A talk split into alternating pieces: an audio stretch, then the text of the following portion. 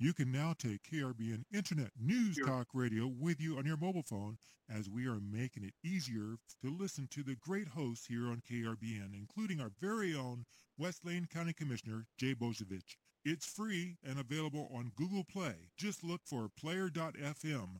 That's player.fm and search for KRBN. Live from Lane County, Oregon, it's the Boze Noze Show with your host, West Lane County Commissioner Jay Bozovich. And now, here's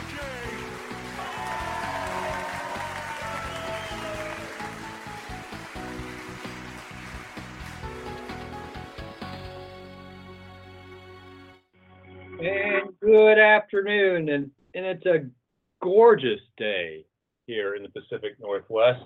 It was supposed to be foggy all day, and well, we never, it must have just been just enough breeze to keep the inversion from happening last night. Got darn cold this morning and frosty, but man, it turned into a beautiful sunny day. Broke 50 degrees here in December.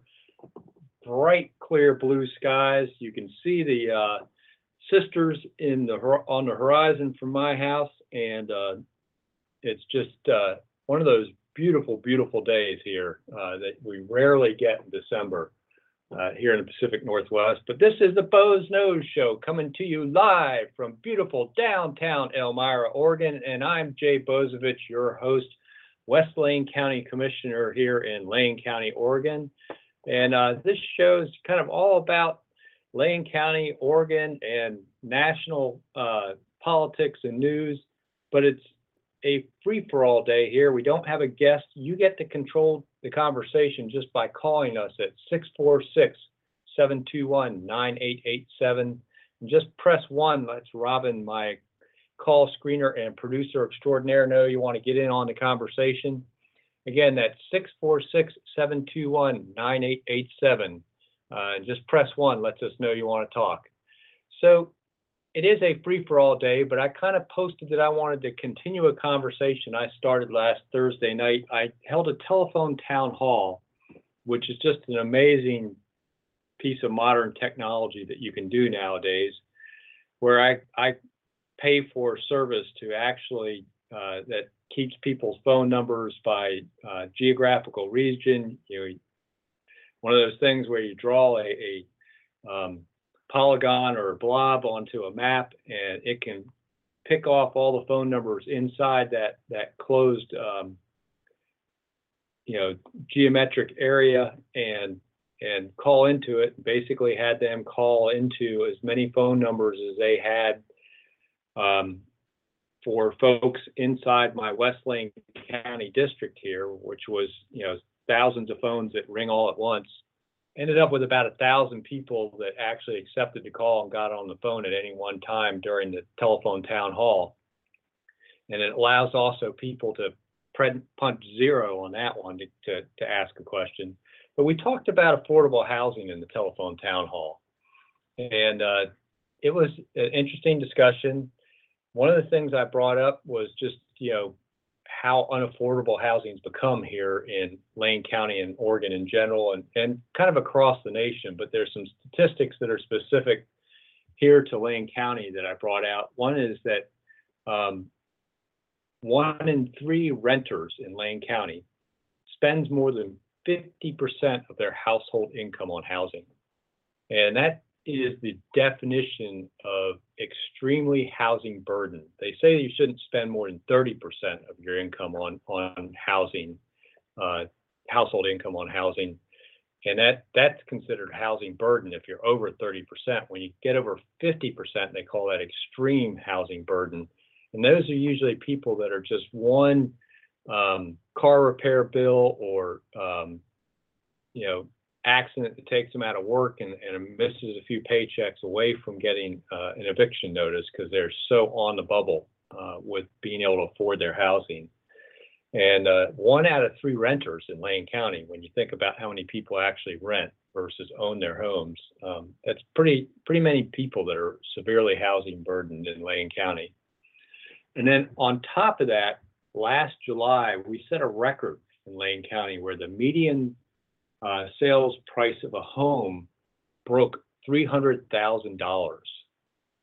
Uh, and that's really um, a pretty amazing uh, statistic when you think about Lane County. That's uh, that's you know we're not we're not um, San Francisco we're we're not New York City. Uh, we don't have everybody spending a million dollars for a three bedroom, uh, 1,100 square foot home.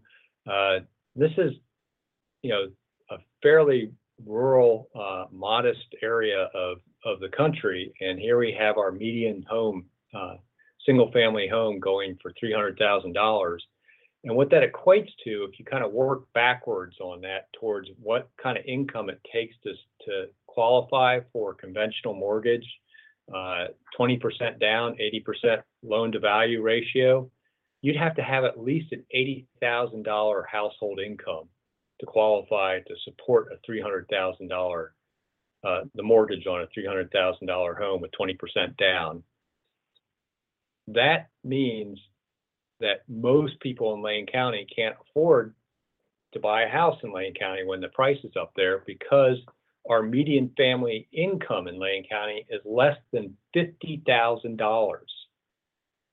So really, um, there's a disconnect between where our housing market is, obviously, with this severely um, rent burdened people in, in, one in three of our renters are severely rent burdened, and the median price of our houses is thirty thousand a year above what our median family income can afford. Um, it's just it, it's just uh, really an issue here in Lane County, and in fact, uh, has been leading to an issue for us when it comes to economic development. As I work with Sarah Means, who I have to congratulate, our economic development manager in Lane County, was named to uh, the 20 under 40 uh, to watch list by uh, the Register Guard as one of the 20 people under 40 years of age that is uh, got potential to be a real mover and shaker in this community in the future.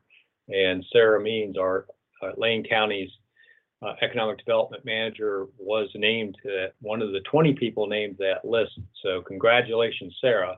But as I talk with her about her efforts to attract um, new business into Lane County or to try and keep um, and help our existing businesses here expand, one of the issues we're running up against is where are the people going to live that are going to work for my business is the question she gets.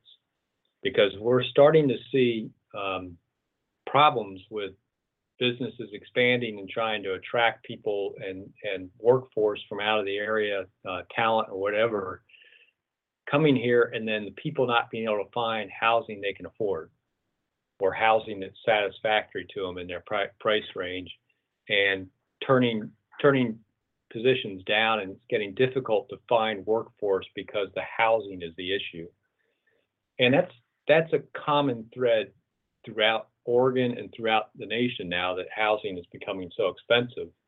And whichever community can kind of start resolving that housing issue is going to win the economic development battles of the future as far as being able to, to attract employers and keep employers that have high paying jobs and be a successful community is to keep housing costs down.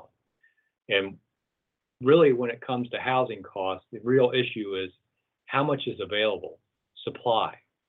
You know, it's the old supply and demand that you hear about in economics that price is is a function of supply and demand. So you really, really want to try and get um, folks to to work on the supply side to keep the cost of housing down.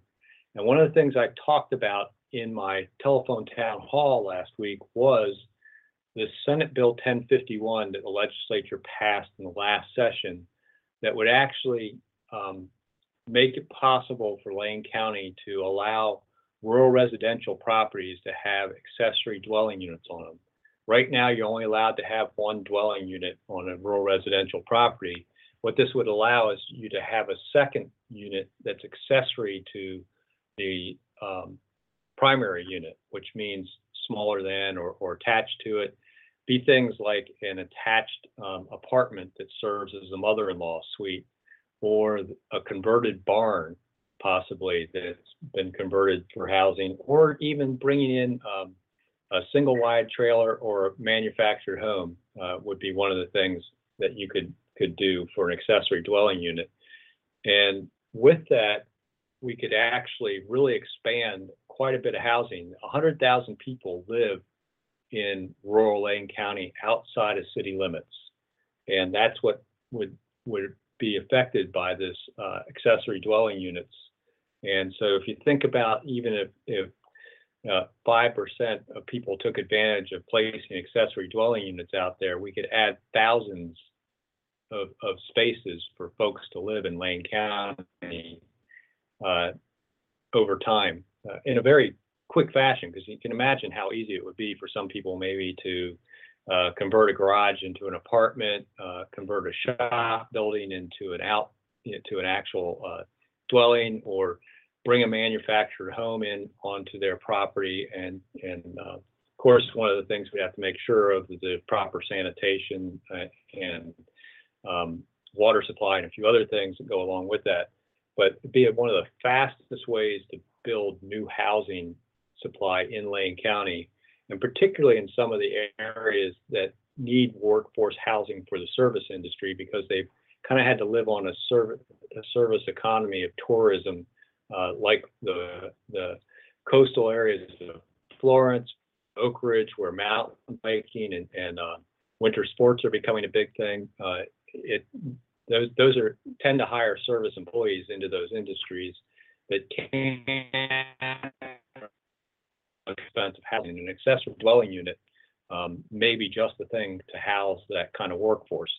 Um, so interesting enough, I was able to actually do polling through this telephone town hall, and I had a three to one support for accessory dwelling units from the folks that were actually um, listening on the telephone town hall. And I'm kind of wondering, you know, what ideas you all may have and how to add housing to Lane County and to bring the supply up to keep the price down. Uh, what ideas you have? Do you think accessory dwelling units are a good thing, a bad thing? Just have to give me a call here, 646-721-9887 uh, to get in on the conversation. Press one lets us know you want to get in on the conversation here, and uh, we'll get you in. And it looks like we have somebody that wants to get in on the conversation uh, here.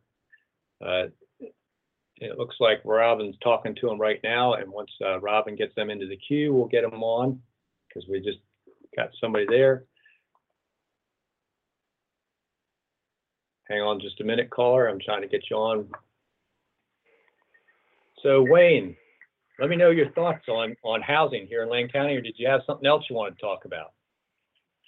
No, it's housing in Lane County, and it's expanding the urban growth areas why don't you guys mm-hmm. organize yourselves, the whole county commission, and then organize other people in the county and go to other counties and just go to the state and enlarge our urban boundaries. We could grow all the way from Springfield up to Oakridge, all the way from Veneta to Walterville, and never interfere with any farm ground. Just, yeah, just a thought. And, and it's yeah, and and it's uh, it's a good thought. It's a good thought, but currently state law is really um, prohibitive of doing um, urban growth expansion. State law does and not I understand prohibit. what you're saying. Yeah, they don't pro- prohibit you from organizing. Okay. You know. Yeah, you yeah. talk We need. about cutting. I mean, the money has need- saved us in taxes. Why don't you just organize Yeah. people, and that would I mean, organize the whole county and then go to the next county. Every county in the state of Oregon has the same problem. It's just the state is too stupid to listen to you. Uh, End of my comment. Yeah. Yeah. Well, thanks, Wayne. I appreciate your comment. And uh, I appreciate you for listening to Boze Noze Show. So, yeah, Wayne brings up a great point. One of the ways we can expand our housing stock is to expand our urban growth boundaries. And we we uh, just went through the whole Envision Eugene process, which took over seven years. As Eugene tried to expand their urban growth boundary, and they ended up expanding it for some industrial lands and for some school property and park property, but they did not expand any residential land as part of that expansion, which just shows how difficult it is under current law to justify an expansion of a city for residential housing. So there does need to be change at the state level. And kind of one of the first things we managed to get changed in the count and and and it was organizing because the Association Oregon Counties actually lobbied for passage of Senate Bill 1051 and the allowance of those accessory dwelling units outside of urban growth boundaries. But really, the greatest potential for adding housing is in cities and in urban growth boundaries. And I think Wayne's got quite a good point there. Is we need to keep pushing um, the state legislature about making it easier for a city to justify expanding their urban growth boundaries for residential growth. Right now, you have to look at a 20 year supply of residential lands, and they make you look at every possible lot of infill inside the existing urban growth boundary. You know, every every possibility for redevelopment at higher densities and all that. You know, knowing full well that a lot of those places that that that they want to count as as potential um, residential lands will never be developed because they're either on too steep a slope, like in the South Hills of Eugene, or it's redevelopment of what's already um, valuable residential properties that aren't going to just redevelop um, into more density uh, just because you could possibly do it according to the zoning.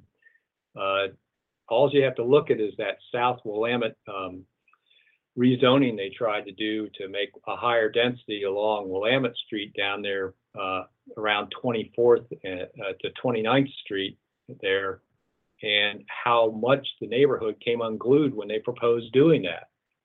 So it, it's one of those things where they kind of make you count um, almost imaginary uh, housing supply inside your urban growth boundary, and then they say, well, you already have enough there, so you can't expand it. There's got to be some changes to the rules and the law relative to what counts as existing inventory inside an urban growth boundary that's realistic and and in terms of being able to develop. And that's really where we'll get to being able to expand our urban growth boundaries easier. And there's lots of marginal land surrounding cities that is not um, that high value farm or forest land. And in fact, when you think about Oregon, so little of Oregon is developed um, and has, you know, man's footprint on it. That kind of some of this, the idea of saving some of the forest land around some of the cities that's in, already been impacted by having uh, some of the development around it doesn't make a lot of sense. So really kind of that's really one place we really do need to keep pushing. So I agree with Wayne. We do need to uh, keep working towards getting the legislature to to make it easier for cities like Eugene. And it looks like Wayne wants to get back in on the conversation here. So Wayne, you got another question or comment? Yeah, I have another comment, and that's the cost of permits. Okay, the cost of Mhm. permits have soared drastically. You take the cost of building a house here, just permit wise, versus down south, it's ridiculously high. End of question or statement. Yep. All right, Wayne. And which is another great point that Wayne brings up, and it's changed, and I watched it change. I uh, worked in alongside the housing industry most of my career as a civil engineer. Uh, I designed subdivisions and apartment uh, developments and commercial uh, uh, developments and office complexes all over the years, and I've watched the developers uh, that have to pay these these fees. And you know, once upon a time ago, there wasn't ever such a thing as a system development charge. and the the fees for building permits, you know, were relatively low cost, and the amount of review time it took to get them done, which time is money for a developer also and and a builder, um, seemed to get longer and longer.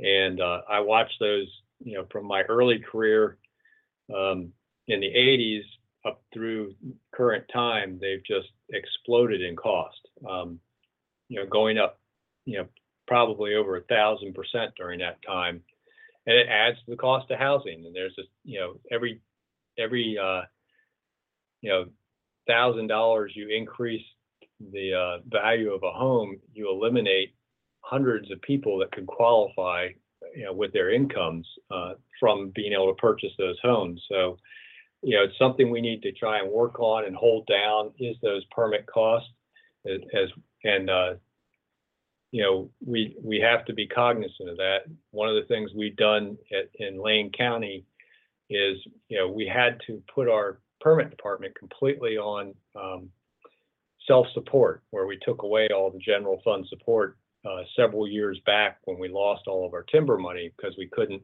Uh, we were having to concentrate our our general fund resources just on keeping our public safety system uh, functioning at, at, the low level we had to cut it back to, and uh, development, you know, fees and all that had to be self-sustaining. That department had to pay for itself. We've actually um, invested some general fund back into the, the, that department in some ways to try and levelize the staff so that when we when permits fall off like they did after 2008 in the fall of the housing market and we had to lay off a bunch of staff in that department suddenly as as the housing market's coming back and we're getting a lot of permits there's this delay in hiring and being having staff ready to handle that workload. And what we what we're doing now is is we took some uh, general fund monies and kind of made a one-time investment to to keep staff around and staff up kind of ahead of the the the crunch in permitting to try and make sure we didn't get behind in the permitting. So we are starting to try and hold some of that permit cost down but there's more that could be done in that area. So everything we can do to make it cheaper to build a house, which means particularly trying to keep the land costs down, and that's part of um, the whole issue of urban growth boundaries is is lot bare ground lot cost to build a house now. You know, used to be when I first moved to Oregon in the 90s, you could buy a finished lot with water and sewer coming to it, electric and telephone, and all that at the property line for somewhere between forty and sixty thousand dollars a lot. It is over a hundred thousand dollars now, just to buy the bare ground before you even, you know, get a building permit and, and put in a foundation and start building your house. So if you're starting at over a hundred thousand just for the dirt, you can imagine, you know, what that does to the final cost of a house. Uh, and that's really, you know, where if you have more land available and the price of the land you purchase before you even start trying to build roads and lay water lines and sewer lines to, to lots, um, that's really part of what's driving that per lot cost is the bare ground, even raw ground that hasn't been subdivided. It, inside it, that a UGB that's subdividable has gotten extremely expensive because there's so little of it. Or you have to redevelop something to develop um, ground now, which is extremely expensive. So anything we can do to expand the raw ground supply will will ultimately drop the per lot cost down for housing, which makes housing supply work better.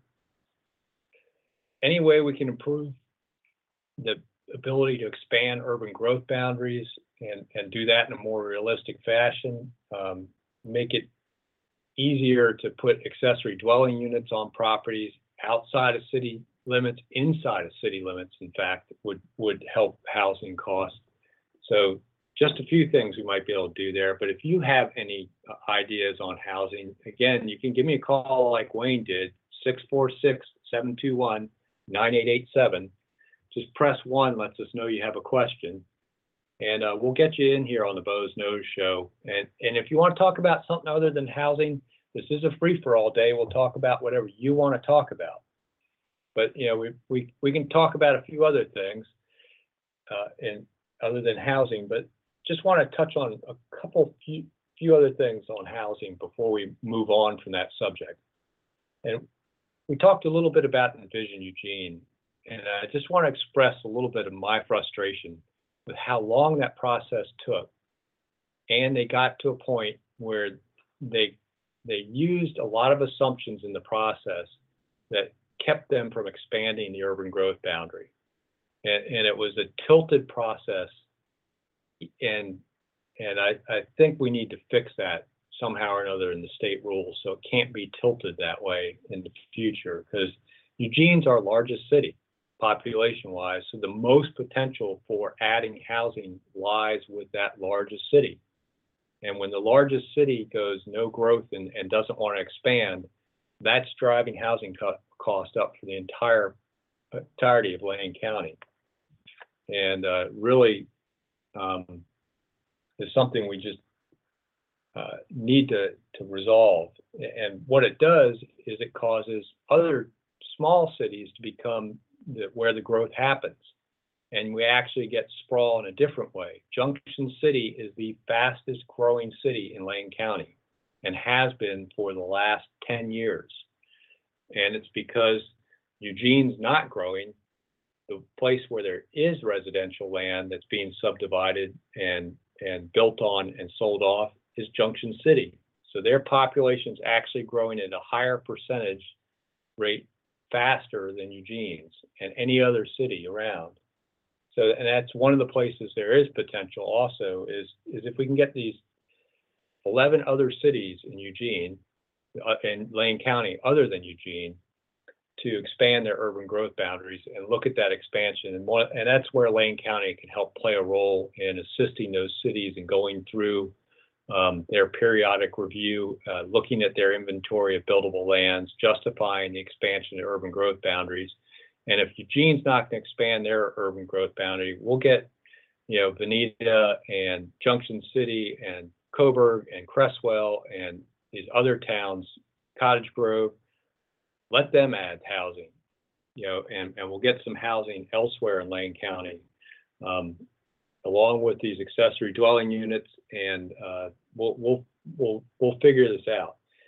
Um, the other aspect is as long as we're not dealing with this the affordable housing issue, it's going to create the need for emergency housing, which has been in the news a lot lately with our approval of the uh, camping program in the River Road and Santa Clara area. That's all about, you know, trying to find emergency housing for people, and quite a few of those people are those people I talked about that were previously severely rent burdened, paying more than 50% of their income uh, for their housing and something happened and they're on the street looking for emergency housing and unable to get back into normal housing because they can't put together first, last, and a security deposit um, to get into a rental again. And uh, sometimes they just need that stability of a place to um, park a vehicle for you know, several months while they save up first, last, and security deposit and, and get back into normal housing.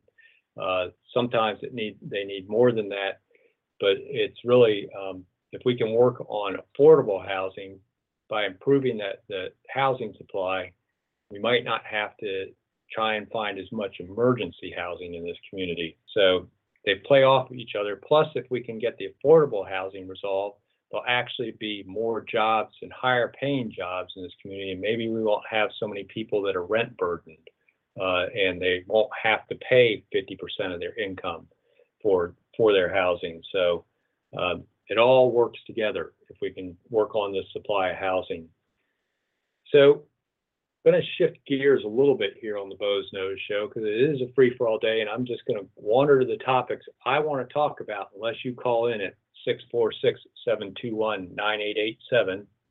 Again, that's 646 721 9887. And uh, press one lets me know you want to get on the conversation, puts a little question mark up on my board. So I know that you're not just calling to listen to the show, which some people do sometimes. Uh, if they can't be around their computer, you can call in and just listen on your phone. So I want to get to PERS for a moment because that's been in the news in the last couple days. Um, you know, we've had this incredible stock market uh, increase since uh, since the great, you know, uh, don't want to call it a depression, since the Great Recession of 2008 and the and the housing bubble. The stock market's been coming back slowly but surely, and and lately has been going gangbusters to the point that the PERS um, board and their investments actually prefer, performed at 12.5% over the last year rate of return, which is pretty good rate of return, uh, seeing that you know most of the interest rates on on savings and stuff like that are down below four percent. You know, so it, it's 12 and a half is is you know hot dog stuff. But you know because of that, um, their assumed rate of return was seven and a half percent. So that that five percent differential, they were actually able to uh, reduce the unfunded liability in PERS by two billion dollars, which just sounds great. Ah, great. The stock market's saving the PERS system. Well, the other part of the story is that still means there's 23.3 billion in unfunded liability that still isn't still needs to be taken care of in the future. And that 23.3 billion is going to have to come out of the agencies that are participating in the PERS system uh, to make up for that uh, in some way, which means your school districts, your cities, your counties, and state government will all have to come up with 23.3 billion sometime over the next 40 years or so. Um, and that's a significant amount of money. And uh, fortunately for Lane County, though, we've been able to keep our PERS liability almost completely funded. We're up over 90%, closer to 95% funded. In fact, our high level of funding has kept our PERS rates increases down compared to some other entities. A lot of school districts are actually funded less than 80% of their of their future liabilities. Um, so they've got this gap, and they're part of that 23.3 billion. And uh, it's all based on a seven and a half percent assumed rate of return, which anyone that's got savings accounts and stuff right now, and, and unless you're in the stock market, that's a really hard rate of return to keep up year after year. So if they don't make seven and a half percent, that that unfunded liability will actually balloon, and that's really um, something to keep an eye out for here in Oregon is just how that's going to impact, and particularly school districts are probably the biggest. Um, I don't want to say offenders, but at least the biggest um, most likely to fund the least amount of their their liability when it comes to the PERS system. Is school systems have traditionally been below 80% um, or right around 80% funding of their liability. And that means they're the ones seeing the 6% a year rate increases um, uh, from the PERS system. And it's going to start, yeah, in fact, already there are school districts that are talking about having to lay off teachers to pay the increased amount they're going to have to pay into the PERS system in the next budget year. And, and I saw articles about several school districts recently in the news that are talking about their PERS increases are big enough, their rate increases, that they'll actually have to lay off teachers in order to pay for that PERS increase. So if you don't think, you know, PERS is having an impact on, on you, think about what it's doing to our school system. And this is on top of the news that Oregon is now third worst state in the nation in high school graduation rates. So, you know, kind of makes you wonder, you know, how much we're paying into that PERS system and the changes that really may be necessary uh, to try and get a handle on that that unfunded liability. Uh, one of the things that was proposed that was not implemented is to actually end tier one and tier two PERS systems now and uh, and basically start those folks, uh, anyone that's still in the system over, you know, you, you wouldn't really, people that are already retired would still get what they've been promised. the people that are working in the systems that are tier one and tier two, whatever they had earned up to, to today's date or whenever you end the system, they would still get what they were promised under that system. They just wouldn't get the build on that in the future. You know, switch over to a defined contribution system for all those folks and basically stop the building of that that liability.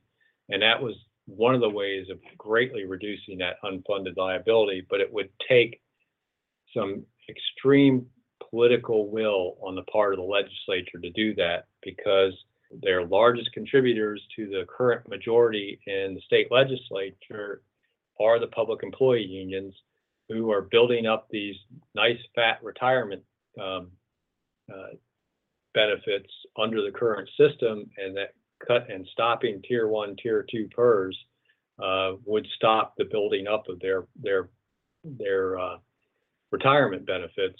And uh, you know, so it's kind of one of those things. The biggest contributor to those parties, you know, from the Oregon Education Association to um, AFSCME, uh, to you know, you name the public employee union, they're contributing to the current um, Democrat majority in the legislature. They have to buckle down unless they want to start seeing those folks being laid off in order to pay for the PERS bills in the school system. So kind of want, makes you wonder how we got to this point and why it wasn't dealt with sooner. Um, and, and just what it's going to do to Oregon's education system as we move along. Uh, 23.3 billion in unfunded liability, while we are the third worst state in in the nation for graduating folks from high school. Uh, you know, is, is, is there a cause and effect there as to as that that PERS taking you know so much and and making what a school teacher costs to be so high that we have such large class sizes um, because we can't afford enough teachers to decrease class sizes. Um, I don't know, might just be a little bit of relationship there. So kind of swung from housing affordability to PERS here and talking about education a little bit because it's a free for all day on the Boze Noze Show. And we'll talk about whatever you want to talk about if you call me at 646 721 9887. Again, that's 646 721 9887. Just press one, lets me know you want to get in on the conversation. And we'll talk about what you want to talk about, whether it's accessory dwelling units or PERS or our graduation rate here in Oregon, or we can talk about some other things that have been going on. And I, I got the opportunity to attend the Florence City Council meeting this last Monday night because there was an item on their agenda about our Harbor Vista um, Park there in Florence that's right on the Siuslaw River, um, kind of looks out across the Siuslaw and the Pacific Ocean. Beautiful little RV uh, sites there. Um, and the Ocean Woods uh, property that we own in in Florence, which is an undeveloped parcel that we inherited from the state park system. That's just 40 acres that sits in the middle of a couple of neighborhoods in North Florence. And what it was is we our Harbor Vista Park is old enough, it's on a septic system. And the septic system's not all that great. Of course, it's right up against the river, so you can imagine if it's not working that well, um, you know, it's really not the best thing. People actually have to pull out of their spaces and dump in a centralized tank that we have pumped out now because the septic system's failing. So there's like a holding tank system there and um, just kind of really an awkward system. So what we're hoping to do is is put in um, municipal sewers in that RV park because it is surrounded by the city of Florence and a pump station to into their system, which they'll be able to um, connect other neighborhoods to in the future, and uh, make it so that people can pull into an RV spot, hook up their their camper, stay a week, and never have to empty you know empty tanks, pull out or whatever. You know, it, it'll be easy peasy campsites. It'll be better for the groundwater table and everything in that area, and the river, and the ocean, and um, just a good thing.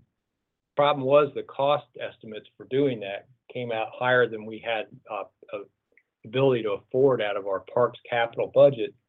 So we came up with the idea of transferring this Ocean Woods 40 acres that sits in the middle of Florence and is undeveloped to the city of Florence for future park property for Florence as part and have the city pay for part of the sewer costs through their their um, back to SDCs again through their SDC fund um, because it is future capacity we're building with that pump station and um, they had that before the Florence City Council Monday night and actually approved it. So it was kind of a nice partnership between the city of Florence and Lane County to uh, help us improve our park. And now, once we get that built, we also have an expansion of, of that park to add a bunch more RV spaces somewhere about 2020 after you know after the, the sewer system gets done which means we hopefully will have more spaces in that park when the 2021 worlds come and uh, we're going to need a lot more of everything when the worlds are here um, and uh, florence gains this 40 acres of undeveloped uh, parkland in, in North Florence where they will uh, eventually grow out to um, so that they don't get caught like Eugene did, where they've been annexing areas of North Eugene and and don't have enough parks in North Eugene. Um, had the city, you know, owned some land before they started annexing that area, you know, for parks, it might have worked out a little bit better. So um, great vision for Florence, nice partnership work with them on top of the week before, the board approved a significant investment Florence of tourism dollars, where we are actually going to help Florence with their Revision Florence project with $1.2 million in transient room taxes that are meant for tourism to help change how Highway 101 and Highway 126 look as you drive through Florence. That's what the Revision Florence project's going to do, kind of totally rebuild how the parking works there, how the sidewalks work, how the um, signage and gateways work, and directional down into Old Town Florence. Going to really um, uh, spruce it up and make it look really uh, nice and become a gateway and you know, opportunity for a lot of public art.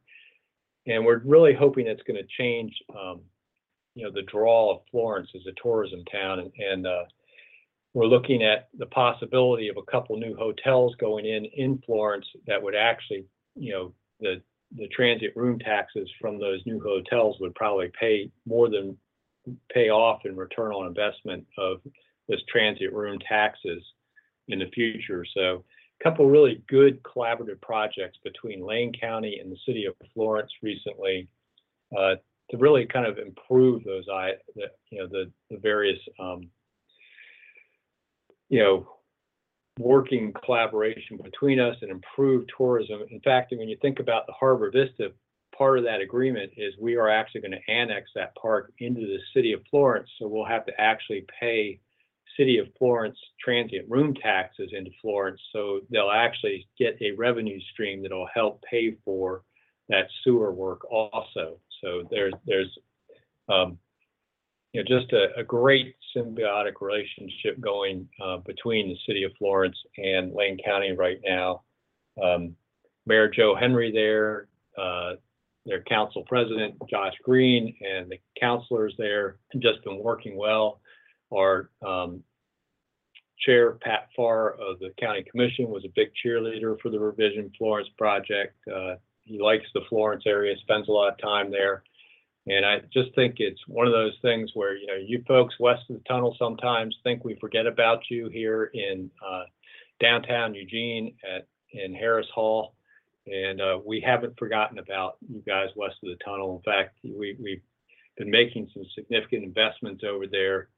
Um, over the last couple years from whether it was uh, Archie Knowles campground that we we took back over from uh, the Forest Service and reopened to uh, this expansion, you know, improvements and expansion of Harbor Vista Park, to our investment in Revision Florence, to small things, uh, some not so small, like the uh, reconstruction of Sweet Creek Road, where it was sliding into the Siuslaw River that accesses Sweet Creek Falls and um, uh, some other areas up there that are tourist areas. And also, we're getting ready next summer to reconstruct part of Barnhard Creek Road that's sliding in the Siuslaw River um, in that area. So, whether it's road fund money being invested there, tourism dollars, park capital funds, um, there's money coming back onto the west side of the tunnel out of Lane County's coffers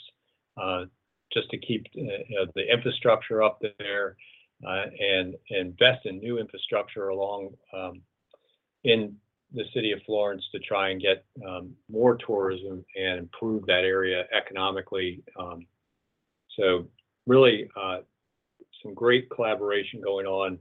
And we do remember there is more that, to Lane County than the Willamette Valley, you know, it, which includes thinking about areas all the way up in Oakridge too. Uh, we don't forget about our friends on the east side either, um, and strong advocacy from uh, Commissioner Williams about the east side issues, and and we um, are constantly looking for ways to help those communities out also. Kind of where I see some of this accessory dwelling units helping in some of those areas, uh, adding some workforce housing for all those um, burgeoning tourism industries, whether it's in Blue River or uh, up in the Dexter area, um, you know, housing is needed. Um, and we, we, you know, going full circle back here to the original conversation topic here on the Boze Noze Show. And uh, we can talk about what you want to talk about on the Boze Noze Show. If you give me a call, 646 721 9887. And uh, press one lets us know you want to get in on the conversation. Again, that's 646 721 9887. Just press one. So, you know, it's kind of interesting. I have to, um, you know, Wayne brought up the idea of, you know, we need to organize people and, and make some changes in this state. What's funny is I got criticized on Facebook in this whole discussion of affordable housing um, you know, I was talking about making people aware of the issue and especially about accessory dwelling units um, because I wanted to um, make sure the public understood that so that, that there's some effort to try and pull back that that law um, that was passed last session in the short session coming up in February and to actually not allow counties to approve accessory dwelling units out in rural residential areas and um, you need public support for that. And I actually had somebody criticizing me of, oh, that's all politicians do is talk to people and and you know make people aware. And it's like that's one of the things you have to do is make people aware of an issue and get support to actually convince other politicians to make change because there are places where I, as a Lane County Commissioner, can only do so much because there's state law that prevents me from going further. And I need to get the folks of Lane County talking to state legislators to um, actually um, get them to make change and uh, affect change. So, yes, I do have to talk to people and get them to um, be aware and, and that's part of that organizing. So in one case, Wayne wants me to organize people, yet I had another person on Facebook criticize me for talking politician about making people aware and not getting anything done. But what I think people don't understand is one of the things how you get things done as a politician is to get people on your side and hopefully um, get them to uh, uh, you know help help me pressure for change at the state level or at the federal level. So it looks like we have somebody that wants to get in on the conversation here. Looks like we have Tony um, on the line. What what what's your question or Oh, topic you want to talk about today? Uh, yes, um, uh, actually, my name's Tone, T-O-N-E, not uh, Tony. Tone, sorry, I I I, I thought it was Oh. misspelled. Sorry. Oh, don't worry, don't worry. I'm sorry about that. No, I just wanted to uh, get your insight of what you think about this uh, Jerusalem, uh, um, making Jerusalem the capital through Trump. What, what was your opinion on that? Yeah, I'll you know I'll be honest. This is probably one place where I don't have a lot of history and background knowledge. Um, Uh-huh. I'll, I'll confess to not being an expert in Middle East politics. I do understand Sure. actually, yeah, there's actually a congressional law in the books that's been there for um, years, and I think it's around 20 years. that actually 30 years that actually requires us to recognize Jerusalem as the capital of Israel and move our move our embassy there. And the executive branch has actually been refusing to adhere to a legislative branch mandate for 30 years now. So, you know, the, the question kind of is, is how, first, how did the executive branch get away with that for 30 years? But then why did Trump suddenly decide to acquiesce? Is it going to be a big issue or not? It, I, I don't know. Uh, and, um, but it is kind of one of those Well, things. what do you think? Uh, it, yeah. What I'm I sorry. Don't you don't you think that this is going to be a huge issue? Period. I mean, considering that so many countries are upset, even the Pope is upset at this point. Um, you have Great Britain, our allies alone that we've had for so many years, um, are upset. Our country is splitting apart. You have people choosing, no matter if you're on the left or right, choosing their party over country um, I've never seen so much hatred for liberals and liberals hating conservatives. I mean, our country, we're supposed to be America under one flag, united. And it seems like since Trump got into office that it's not that way. I know it was a little bit that way before. I saw it going that way, but I, w- I just want to get your opinion on on everything with the decisions and and uh, what you feel the country's going to uh, see in the next few years. Yeah, yeah. I had a I spent almost an entire show back in I think it was January um, talking about the politics of division and and um, how this country's gotten to where we are, where we are so divided.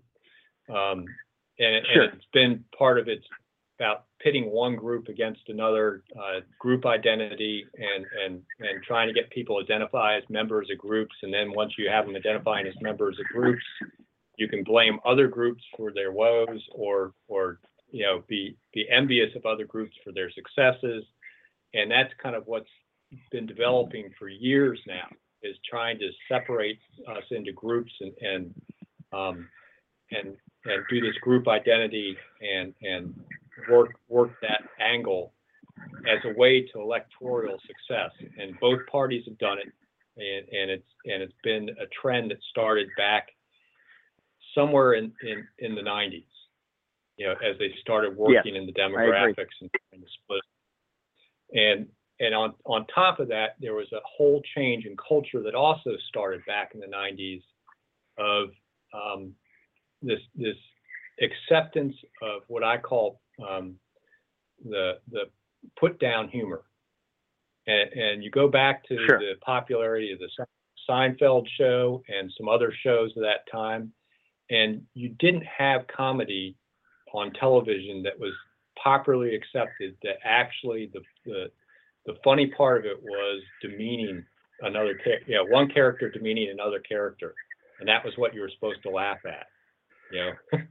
and and it, and it became very. I saw it in the workplace, even you know, with in, my, in the offices I worked in, you know, the cubiles of engineering companies, um, where that was being picked up by the younger generation that were Seinfeld fans, and that you started hearing that humor in the office, and and so those two things working together, that kind of demeaning, and then you then you add the mix of social media to that, Oh yeah, really changed.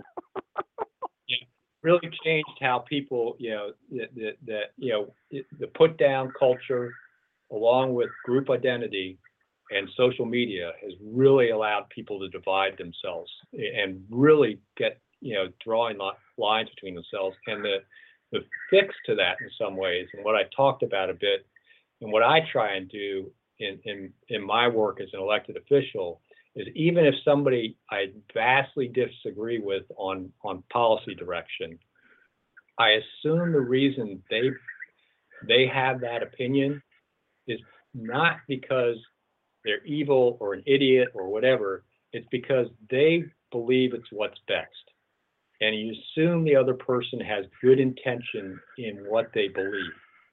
And you can start if you start with that as as as your first assumption about somebody else's opinion, and you know whether it's you know where where where we should be putting our embassy in Israel or you know any other uh, issue facing us, uh, you know politically and decision wise, if there if there's somebody that has the opposite opinion, you assume they have that opinion because they believe their opinion is what's best for us as a community, as a as a county, as a state, as a country, as as as the world.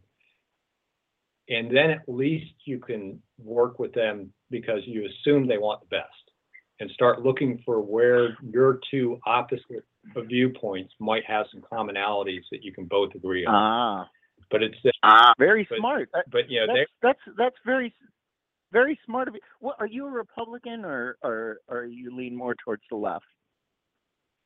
I'm a registered Republican, but I, I came at came to But- Republicanism from the lib- libertarian side of the party. So so I, Well, you know, I, I, have to give you a lot of credit. It it, it is really amazing. Uh, um, I'm an independent myself, but what a what a great uh, show that you have. That you are as open-minded as you are, and as willing to listen to other people, because I think that's one big problem with our country. On top of it, I think it's a lot of influence from family and religion. Uh, um, on what we do in this world.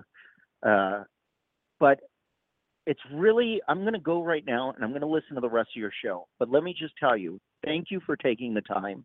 Thank you for talking and thank you for what you do. All right, thank you very much, Tone. I I appreciate the call Mhm. and uh, thank you for listening to No Show. Yep.